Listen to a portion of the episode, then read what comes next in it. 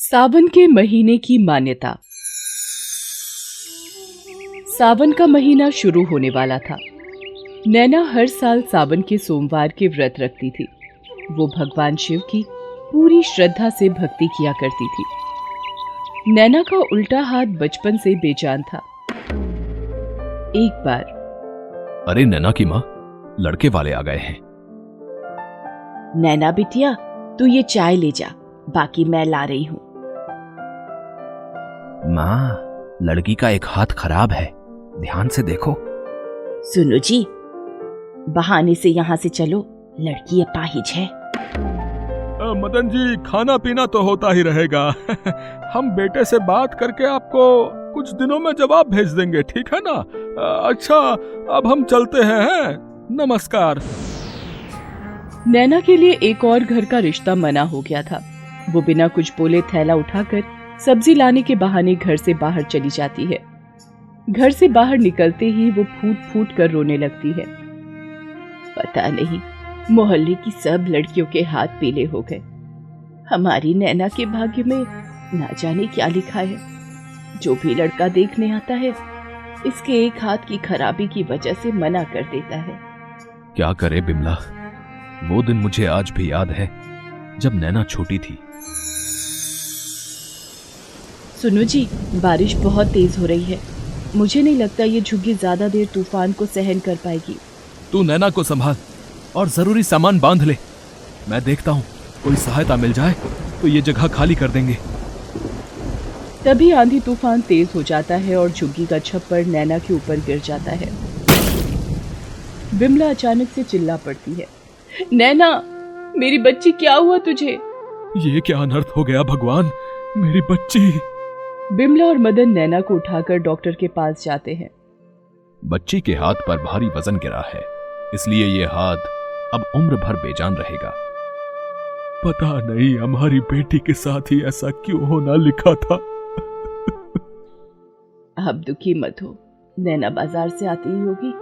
आपको ऐसे देखेगी तो वो भी परेशान होगी। माँ बापू क्या बातें चल रही हैं? आज तो मैं बहुत थक गई। ये लो माँ, सारी सब्ज़ियाँ ले आई हूँ जो कुछ तुमने बोला था। तभी पड़ोस की महिला आ जाती है। राम राम बिमला बहन, ये लो मुँह मीठा करो। मेरी बिटिया सुमन का रिश्ता पक्का हो गया है। बहुत ही अच्छा घर परिवार मिला है। ये तो बहुत ही अच्छी बात है, सरोज बहन। मेरी नैना के लिए भी कोई घर बताना। देखो बिमला बहन, कोई अच्छा लड़का तो मिलने से रहा। क्योंकि नैना के हाथ की तकलीफ़ देखकर कोई भी लड़का हाँ नहीं करेगा। अच्छा अब मैं चलती हूँ। बहुत तैयारियाँ करनी है। सरोज चली जाती है। नैना की माँ बिमला काम में लग जाती है। तभी एक फकीर द्वार पर आवाज़ लगाता है। माई कुछ खाने को दे दो माई। माँ द्वार पर कोई फकीर आए हैं। मैं उन्हें कुछ खाने को दे देती हूँ। ये लो बाबा साग और रोटी। बिटिया ये तेरे हाथ में क्या हुआ? बाबा जब मैं छोटी थी तो एक हादसे में मेरे हाथ पर चोट आई थी। क्या हुआ नैना? बाबा को रोटी देने में बड़ी देर लगा दी। सब चिंता बाबा भोलेनाथ पर छोड़ दे बच्ची। देखना तेरा ये हाथ बिल्कुल ठीक हो जाएगा। अरे बाबा भगवान शिव की तो ये बचपन से पूजा कर रही है। पर पता नहीं भोले बाबा कब सुनेंगे। इसकी सारी सहेलियों की शादी हो गई। इसका बेजान हाथ देखकर सब लड़के मना कर देते हैं। पता नहीं कब इसका भाग्य खुलेगा। बिटिया, तेरी सारी चिंताओं की मुक्ति इस श्रावण मास में हो जाएगी। तू भोले बाबा के सावन के सोमवार व्रत रख। श्रद्धा भक्ति से पूजन कर। सावन का महीना भगवान शंकर को अति प्रिय है।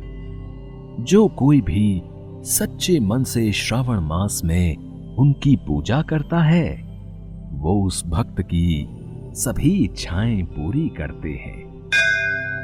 ठीक है बाबा, मैं ये सावन के सोमवार व्रत इसे ज़रूर रखवाऊँगी। नैना, तू तो भगवान शिव की परम भक्त है। इसलिए ये व्रत ज़रूर रख। नीलकंठ बहुत दयालु हैं। तेरी पुकार ज़रूर सुनेंगे। नैना भगवान शिव के सावन मास में सोमवार व्रत रखने लगी। सावन मास में सुबह उठकर वो शिव मंदिर में जाकर पूजा पाठ करती और शिवलिंग पर जल चढ़ाती। एक दिन नैना मंदिर में पूजा के लिए पहुँची तभी, अरे, कोई मेरी मदद कर दो। ये सामने कुएँ से पानी निकाल दो। मुझे शिवलिंग पर जलाभिषेक करना है। कोई मेरी मदद कर दो। क्या हुआ अम्मा जी आप कुछ परेशान दिखाई दे रही हो? बेटी आज सावन मास की शिवरात्रि है। मुझे कुएँ के जल से ही शिवलिंग पर जल से अभिषेक करना है। पर मैं बूढ़ी कुएँ में से पानी निकालने में असमर्थ हूँ। क्या तुम मेरी सहायता करोगी? हाँ अम्मा जी, मैं अभी आपके लिए कुएँ से बाल्टी भर कर लाती हूँ। नैना बाल्टी उठाकर कुएँ के पास जाती है और कुएँ से पानी निकालने लगती है। उसे याद ही नहीं रहता कि उसका उल्टा हाथ तो काम ही नहीं करता, पर वो दोनों हाथों से पानी की बाल्टी खींच लेती है और बुढ़िया के पास ले जाने लगती है। तो बुढ़िया गायब होती है।